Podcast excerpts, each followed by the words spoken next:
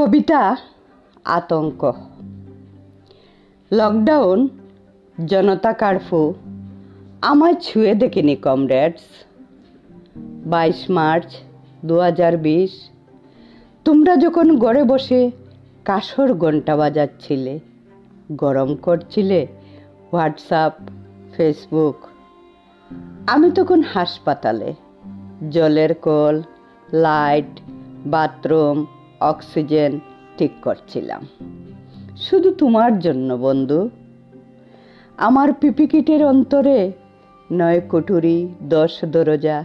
তুমি জানো না, ব্যবসা গরম, জাপসা চোখ অসমাপ্ত গল্প নাই বা বললাম।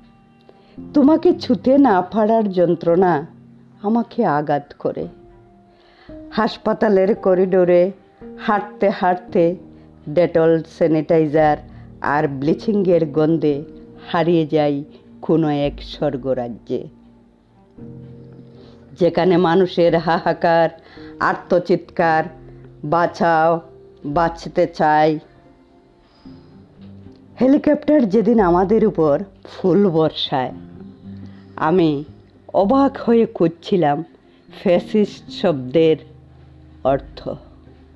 কোয়ারেন্টাইনে বাসি রুটির কথা মনে পড়ে। মনে পড়ে চৈত্রের দুপুর, সামনের বাগানে গ্রীষ্মের সতেজ স্পর্শ, নানা প্রজাতির ফুল, লাল, নীল, ঘেরুয়া। শালিক দম্পতি কোভিড পজিটিভ ওয়ার্ডে ব্যালকনিতে বসে খুনসুটি করে।